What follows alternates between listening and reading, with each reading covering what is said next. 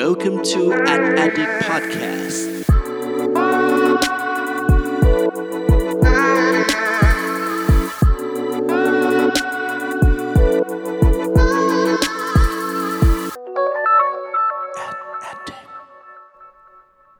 สวัสดีครับพลรับเข้าสู่ a d d i c t Podcast ตอนที่ 35 กับผม เพิร์ดพงปติภาสุกยืดครับ วันนี้นะครับเรื่องราวที่เราจะมาพูดคุยกันนะฮะก็มาจากงานงานหนึ่งครับ ซึ่งผมเชื่อว่าถ้าหากว่าเพื่อนๆเนี่ยทำงานอยู่ในวงการเกี่ยวกับโฆษณาหรือว่าการตลาดนะครับหรือแม้แต่กระทั่งการสื่อสารต่างๆเนี่ยผมเชื่อว่าน่าจะได้ไปแวะเวียนงานนี้มาเหมือนกันนะครับซึ่งงานนี้เนี่ยก็คืองาน AdMan Award 2019 นั่นเองครับแต่ว่างาน AdMan นะฮะถ้าปกติพูดถึงแล้วเนี่ยหลายๆคนก็น่าจะนึกถึงการประกาศรางวัลโฆษณานะครับเพราะว่าถือว่าเป็นการประกวด ผลงานโฆษณาเนี่ยที่ยิ่งใหญ่มากๆเวทีหนึ่งของไทยเลยทีเดียวนะฮะเพราะว่างานนี้เนี่ยจัดโดยสมาคมโฆษณาแห่งประเทศไทยนั่นเองนะครับแต่ว่าความพิเศษของปีนี้ครับก็คือก่อนที่จะเข้าในช่วงค่ำคืนที่เป็นการประกาศรางวัลเนี่ยในงาน AdMan เองนะครับได้มีการจัดส่วนหนึ่งขึ้นมาครับ ซึ่งเรียกว่า Creativity Day นะครับหรือว่าวันแห่งความคิดสร้างสารรค์แห่งชาตินั่นเอง นะครับ โดยวันแห่งความคิดสร้างสรรค์แห่งชาตินี้เนี่ยก็เป็นการเชิญ speaker ชื่อดังเยอะแยะมากมายเลยนะครับ ที่อยู่ในวงการโฆษณา แล้วก็วงการสื่อวงการครีเอทีฟต่างๆนะครับมาแบ่งปันเรื่องราวความรู้เคล็ดลับอะไรต่างๆ ที่น่าสนใจนะครับตลอดทั้งวันเลย แล้วก็มีการแบ่งเป็นห้องต่างๆเนี่ยเยอะแยะมากมายเลย ซึ่งผมต้องบอกเลยฮะว่าไม่มีใครไปฟังครบทุกห้องได้แน่นอนนะครับเพราะว่า แต่ละห้องเนี่ยจะมีเวลาที่ทับซ้อนกัน แล้วก็มีเรื่องราวที่น่าสนใจเนี่ยหลากหลายกันไปมากนะครับ แต่ว่าวันนี้เนี่ยผมมีเนื้อหาจากหัวข้อหนึ่งครับ ซึ่ง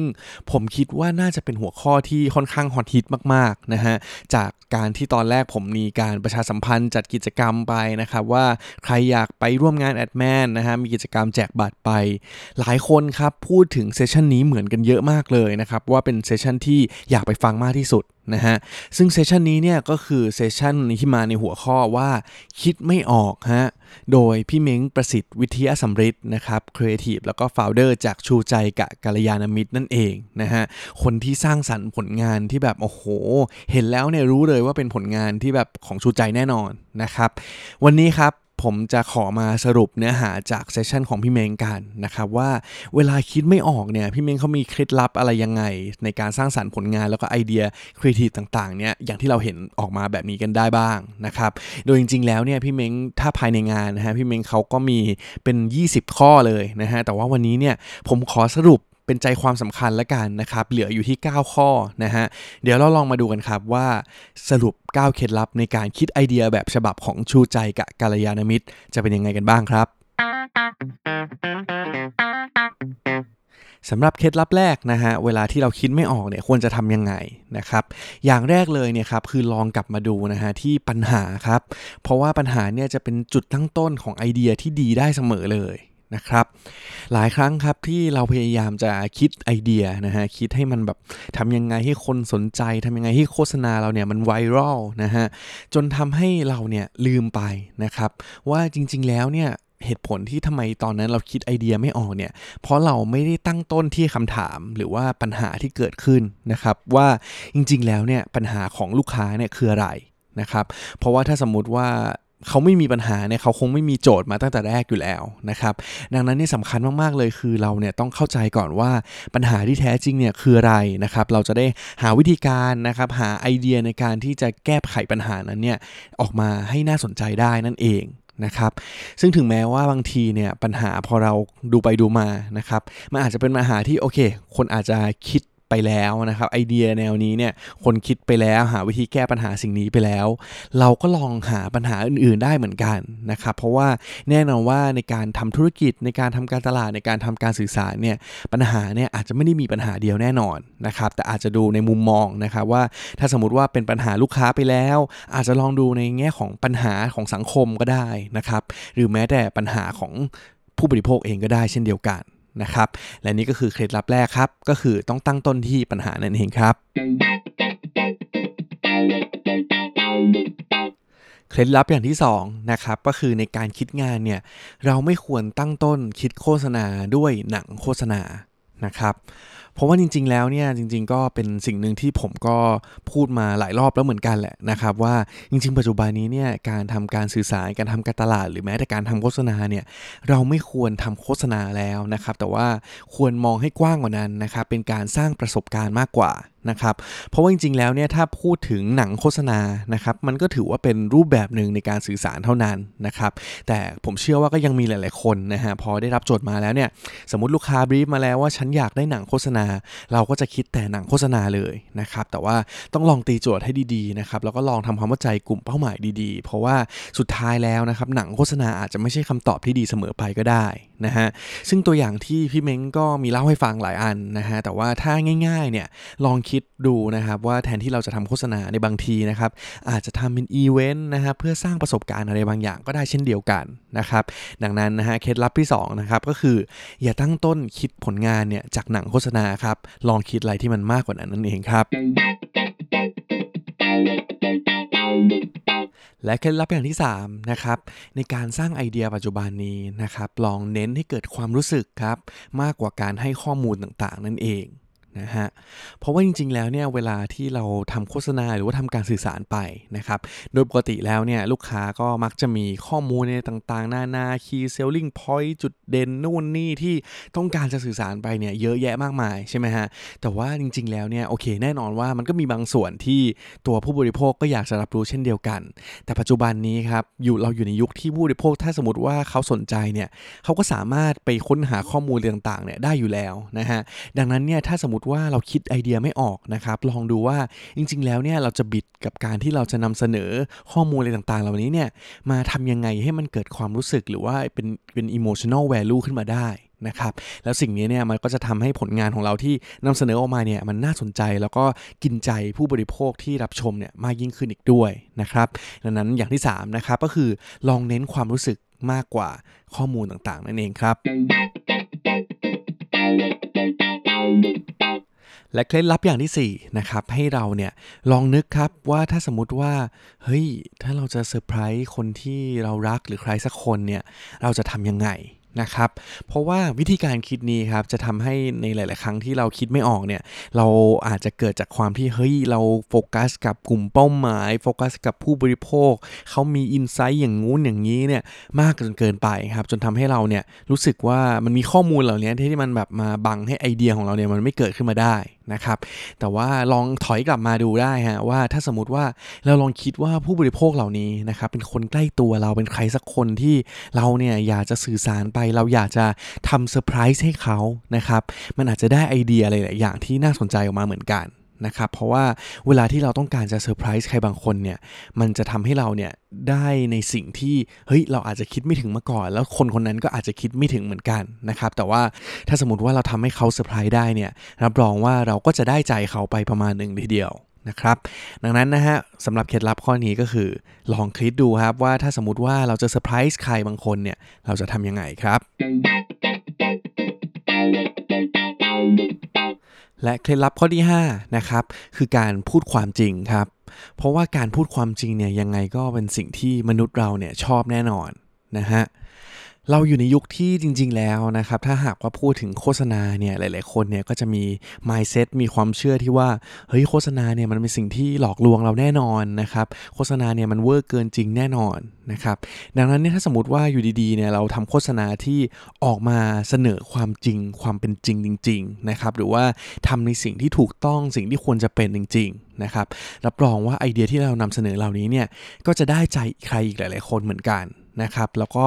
การทำแบบนี้นะครับมันก็จะเป็นการนำเสนอที่ค่อนข้างแตกต่างจากผลงานส่วนใหญ่เช่นเดียวกันนะครับเราเลยจะเห็นผลงานจากชูใจเยอะแยะมากมายเลยนะครับที่ทำออกมาแล้วนะครับทำไมมันรู้สึกว่าเฮ้ยดูแตกต่างจากคนอื่นนะครับ ดูกินใจดูเหมาะสมกับสังคมไทยเหลือเกินนะครับ เพราะว่าจริง ๆ แล้วเนี่ยไม่มีอะไรมากเลยครับ ชูใจแค่หยิบจับเรื่องที่มันเป็นความจริง หรือว่าเรื่องที่ถูกต้องเนี่ยมานำเสนอนั่นเองนะครับดังนั้นเคล็ดลับข้อที่5นะครับก็คือการนำเสนอเรื่องของความจริงแล้วก็ความถูกต้องนั่นเองครับ และเคล็ดลับอย่างที่ 6 นะครับ ก็คือการที่เราเนี่ยสามารถพูดคุยกับคนรอบตัวได้นะครับ เพราะว่าคนรอบตัวเราเนี่ยคือตัวช่วยสำคัญที่แท้จริงเลยนะครับ เวลาที่เราคิดงานไม่ออกเนี่ยคนรอบตัวเราช่วยเราได้เสมอครับ ทำไมบอกว่าคนรอบตัวมีผลสำคัญมากๆนะครับ เพราะว่าจริงๆ แล้วเนี่ยเวลาที่เราคิดงานนะฮะเราคิดไม่ออกเนี่ยเรามักจะเกิดจากการที่เราคิดอยู่คนเดียวครับแล้วเราก็จะจมอยู่กับสิ่งที่เราคิดแบบนั้นเนี่ยไปเรื่อยๆนะครับแต่ว่าจริงๆ แล้วเนี่ยคนรอบข้างเรานะครับไม่ว่าจะเป็นเพื่อนร่วมงาน ครอบครัวเพื่อนนะฮะหรือว่าใครต่างๆ ที่เราพบเจอในชีวิตประจำวันเนี่ยเนี่ย จริง ๆ แล้วเนี่ยก็สามารถส่งผลให้เราเนี่ยสามารถคิดไอเดียจากพวกเขาเหล่านั้นก็ได้นะฮะหรือแม้แต่กระทั่งถ้าสมมุติว่าเรามีไอเดียแล้วนะครับอยากจะปรึกษาอยากจะลองเล่าให้เขาฟังเนี่ยเพื่อให้เขาเนี่ยลองแชร์ข้อมูลนะฮะว่าเฮ้ยฟังดูแล้วเนี่ยรู้สึกยังไงบ้าง ลองดู feedback เขาเบื้องต้นเนี่ยก็สามารถทำได้เช่นกันนะครับดังนั้นเนี่ยเวลาคิดงานเนี่ยอย่าอยู่ตัวคนเดียวฮะลองดูคนรอบข้างด้วยเหมือนกันนะครับเพราะว่าคนรอบตัวเราเนี่ยคือตัวช่วยที่สำคัญที่แท้จริงนั่นเองครับ และเคล็ดลับข้อที่7นะครับก็คือการเปิดปฏิทินนะฮะก็สามารถช่วยเราได้เช่นเดียวกันนะครับหลายคนอาจจะงงว่าเฮ้ยเปิดปฏิทินเนี่ยมันจะช่วยได้ยังไงนะครับจริงๆแล้วเนี่ยเวลาเราคิดไอเดียฮะเราเนี่ยมักจะพยายามสร้างในสิ่งที่มันแบบเป็นสิ่งใหม่ เป็นสิ่งที่ยิ่งใหญ่นะครับอยู่บ่อยครั้งเลย นะครับ แต่ว่าจริงๆ แล้วเนี่ยเราลืมไปฮะว่ามนุษย์หรือคนที่เป็นผู้บริโภคทั่ว ๆ ไปอย่างเราทุกคนนะครับสิ่งที่เราอินอย่างหนึ่งเนี่ยก็คือเรื่องของเทศกาลนะครับหรือว่าวันสำคัญต่างๆนะครับอย่างที่เราจะเห็นได้เลยในทุกๆวันนี้นะครับไม่ว่าจะเป็นเมื่อวานนี้เองเหมือนกันนนะฮะวันลอยกระทงนี้นะครับก็จะเห็นเลยว่าคนเราเนี่ยยังไงก็ยังอินกันอยู่เสมอนะครับรวมถึงวัน 11 11นะฮะเมื่อวานก็โปรโมชั่นจัดหนักจัดเต็มกันเสมอนะครับเราเนี่ยอาจจะลองดูได้เหมือนกันครับว่าในช่วงเวลาที่เราจะต้องทำการสื่อสารออกไปเนี่ยมันมีวันอะไรที่น่าสนใจ มันมีวันสำคัญอะไร มันมีวันอะไรที่มีโอกาสเหมาะสมในการที่เราเนี่ยจะเข้าไปอยู่ในวันนั้นๆ แล้วก็สามารถสร้างการสื่อสารอะไรบางอย่างได้ไหม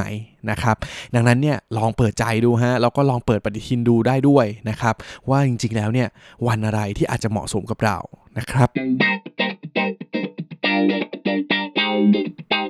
และเคล็ดลับข้อที่8นะครับคือพี่เม้งเนี่ยแนะนำเลยฮะว่าลองลาบวชดดูก็ได้นะครับ พอพูดเวลาบวชนะครับ หลายคนก็อาจจะตกใจอีกเช่นเดียวกันนะฮะว่าเฮ้ยนี่คือแนะนำให้ไปบวชเป็นแบบสักพรรษาหนึ่งเลยหรือเปล่านะครับไม่ใช่อย่างนั้นนะครับหรือว่าจริงๆ อีกมุมนึงก็อาจจะใช่ก็ได้นะฮะเพราะว่าจริงๆแล้วเนี่ยเวลาที่เราอยู่กับการคิดงานนะครับเราเนี่ยมักจะติดกับอะไรเดิมๆครับการลาบวชเนี่ยมันก็เลยมีความหมายหมายถึงเราเนี่ยควรจะออกไปใช้ชีวิตในแบบที่เราไม่เคยทำบ้างนะครับออกจากคอมฟอร์ทโซนของเราบ้างนะฮะถ้าสมมติว่าปกติเราขับรถทุกวันนะฮะลองไปใช้รถไฟฟ้า ลองนั่งรถเมย์บ้างก็ได้นะครับหรือว่าเราอยู่ในกรุงเทพใช้ชีวิตแบบในเมืองแบบนี้ตลอดเวลาอยู่แล้วเนี่ยลองไปหาไอเดียลองไปพักผ่อนอยู่ต่างจังหวัดอยู่ในที่ที่มันไม่ต้องมีความวุ่นวายบ้างก็ได้นะครับเพราะว่าบางทีในการที่เราไปใช้ชีวิตในที่ที่เราไม่คุ้นเคยแบบนี้ ในรูปแบบที่เราไม่คุ้นเคยแบบนี้เนี่ยมันอาจจะทำให้เราเนี่ยได้พบกับอะไรบางอย่างนะครับแล้วก็เป็นการที่ทำให้เราเนี่ยได้อยู่กับตัวเองนะครับแล้วก็ทำให้คิดไอเดียต่างๆเนี่ยได้ดีมากยิ่งขึ้นด้วยนะครับดังนั้นเนี่ยถ้าสมมติว่าตอนนี้เนี่ยเราคิดไม่ออกจริงๆนะครับอาจจะลองหาเวลาฮะลองไปทำในสิ่งที่เราไม่เคยทำดูนะครับหรือว่าลองไปใช้ชีวิตในที่ที่เราไม่เคยอยู่ ไม่เคยคุ้นเคยมาก่อนนะครับสิ่งเหล่านั้นนี่แหละอาจจะเป็นแรงบันดาลใจที่ทำให้เราได้ไอเดียอะไรที่น่าสนใจมากเลยครับ และเคล็ดลับข้อสุดท้ายนะครับสำคัญมาก ๆ เลยฮะ คือต้องอดทนและพยายามต่อไปนะครับ เพราะว่าการเป็นครีเอทีฟนะครับ การคิดผลงานคิดไอเดียโฆษณาอะไรต่างๆ เหล่านี้นะครับ สิ่งที่สำคัญมาก ๆ เลยคือประสบการณ์ นะครับเพราะว่าเราเนี่ยจะต้องสั่งสมประสบการณ์ไปเรื่อยๆครับบางไอเดียเนี่ยที่เราอาจจะคิดว่ามันไม่ดีในวันนี้นะครับแต่ว่าในอีก 10 ปีข้างหน้าเนี่ยมันอาจจะดีก็ได้เหมือนกันนะครับดังนั้นเนี่ยเป็นเรื่องที่เราไม่สามารถคาดเดาได้อยู่แล้วนะครับแต่ว่าเมื่อเรามีประสบการณ์ เมื่อเรามีความรู้เมื่อเรามีหลายๆ สิ่งที่เราเคยประสบมาเนี่ยมันจะเป็นสิ่งที่ทำให้เราเห็นชัดมากขึ้นครับว่าไอเดียต่างๆเนี่ยมันควรจะออกมาในรูปแบบไหนนะครับอะไรมันจะเป็นสิ่งที่เหมาะสมนั่นเองนะครับซึ่งทั้งหมดทั้งสิิ่งนี้เนี่ยมันก็ต้องใช้ความพยายามแล้วก็อดทนนะฮะเพราะว่าถ้าสมมติว่าเราเลือกมาสายนี้แล้วนะครับ เราก็ต้องมุ่งมั่นมุ่งหน้าต่อไปนั่นเองนะครับ และนี่ก็คือทั้งหมดของ 9 เคล็ดลับนะครับในการคิดไอเดียแบบฉบับของชูใจกะกัลยาณมิตรนะฮะโดยพี่เม้งนะครับที่สมมุติว่าเวลาเราคิดงานไม่ออกเนี่ยจะทำยังไงได้บ้างนะครับก็สามารถทำได้ตามนี้กันเลยนะฮะก่อนจะจากกันไปนะครับเดี๋ยวมาสรุปให้ฟังอีกรอบหนึ่งแล้วกันนะครับว่า 9 เคล็ดลับทั้งหมดที่วันนี้เนี่ยผมย่อยมาจาก 20 ข้อของพี่เม้งเนี่ยมีอะไรกันบ้างนะครับ อย่างแรกครับคือปัญหาครับจะเป็นจุดตั้งต้นของไอเดียที่ดีได้เสมอนั่นเองนะครับ ส่วนอย่างที่2ครับคือเราเนี่ยอย่าเริ่มคิดโฆษณาด้วยหนังโฆษณานะฮะเพราะว่าจริงๆแล้วเนี่ยในการทำโฆษณาเนี่ยมันสามารถทำอะไรได้อีกมากมายกว่าหนัง เยอะแยะมากมายเลยครับและอย่างที่3นะครับคือปัจจุบันนี้นะครับหากเราทำการสื่อสารเนี่ยให้เน้นไปที่ความรู้สึกนะครับมากกว่าการให้ข้อมูลฮะ และอย่างที่4นะครับลองคิดดูครับลองคิดเล่นๆว่าถ้าสมมติว่ามันคิดไม่ออกจริงๆนะฮะลองคิดว่าถ้าเราจะทำเซอร์ไพรส์ใครบางคนที่เป็นคนรู้จักเราสักคนเนี่ยเราจะทำยังไงนะฮะแล้วลองนำสิ่งนั้นเนี่ยลงมาถ่ายทอดเป็นไอเดียดู อาจจะได้อะไรที่น่าสนใจมากเลยครับ และอย่างที่5นะครับการพูดความจริงหรือว่าการทำสิ่งที่ถูกต้องนะฮะเป็นสิ่งที่ยังไงเนี่ยมนุษย์เราเนี่ยชอบอยู่แล้วนะครับเพราะว่าคนเราเนี่ยมักจะนึกถึงโฆษณาเป็นเรื่องหลอกลวงนะฮะถ้าสมมติว่าเราทำความจริงขึ้นมา หรือพูดในสิ่งที่มันเป็นสิ่งที่ถูกต้องจริงๆเนี่ยอาจจะทำให้ได้ใจใครหลาย ๆ คนเลยครับ และอย่างที่6นะครับคือคนรอบตัวของเรานะฮะไม่ว่าจะเป็นเพื่อนร่วมงานญาติมิตรอะไรต่างๆนะฮะคือตัวช่วยที่สำคัญมากๆนะครับในการคิดไอเดีย เพราะว่าเราเนี่ยสามารถไปพูดคุยกับเขาแชร์ไอเดียหา feedback อะไรต่างๆเนี่ยจากพวกเขาได้นั่นเองครับและอย่างที่7นะครับก็คือปฏิทินครับจะเป็นตัวช่วยที่สำคัญที่สามารถทำให้เราเนี่ยสามารถคิดไอเดียนะฮะแล้วก็หาโอกาสนะครับในการเข้าไปอยู่ในวันสำคัญต่างๆ ที่จะเกิดขึ้นได้เหมือนกันครับ และเคล็ดลับอย่างที่8นะครับก็คือการลาบวชครับ ซึ่งลาบวชนี้เนี่ยไม่ใช่การไปบวชจริงๆนะครับแต่ว่าคือการใช้ชีวิตออกจากคอมฟอร์ทโซนของตัวเองนั่นเองนะครับและสุดท้ายเนี่ยก็คือถ้าเมื่อเราเนี่ยเลือกก้าวมาในสายนี้แล้วนะครับสิ่งที่เราต้องทำเนี่ยก็คือความอดทนและพยายามนะครับต้องมุ่งมั่นต่อไป แล้วก็สั่งสมเก็บประสบการณ์ไปเรื่อยๆนะครับแล้ววันหนึ่งเนี่ยเราก็จะได้ไอเดียดีๆ นั่นเองนะครับ และนี่คือทั้งหมดของ a d d i c t Podcast ตอนที่ 35 ในวันนี้นะครับ ก็ก่อนจากกันนะฮะ เช่นเคยนะครับ ย้ำกันอีกทีนะครับ อย่าลืมกดไลค์กดแชร์กด Subscribe นะครับ a d d i c t Podcast แล้วก็ช่อง The Addict Podcast รวมถึงลองไปฟังรายการอื่นๆ ในช่องกันได้นะครับ แล้วก็ขอแอบทิ้งท้ายไว้สักนิดละกันนะฮะ เพื่อเป็นน้ำจิ้มเล็กน้อยนะครับ ว่าอีกไม่นานนี้นะครับ เดี๋ยวเราจะมีการเปิดตัวรายการใหม่อีกนะครับ แต่ว่ารายการใหม่จะเป็นเกี่ยวกับอะไรนะครับ ก็ต้องกดติดตามกันไว้นะฮะรับรองว่าเป็นเรื่องที่กลุ่มพวกเราเนี่ยถ้าเป็นคนฟัง Addict Podcast อยู่แล้วนะครับ น่าจะสนใจกันเหมือนกันนะครับ ยังไงรอติดตามกันได้ครับ ไว้เจอกันตอนหน้าครับ สวัสดีครับ Thank you for listening at Addict Podcast.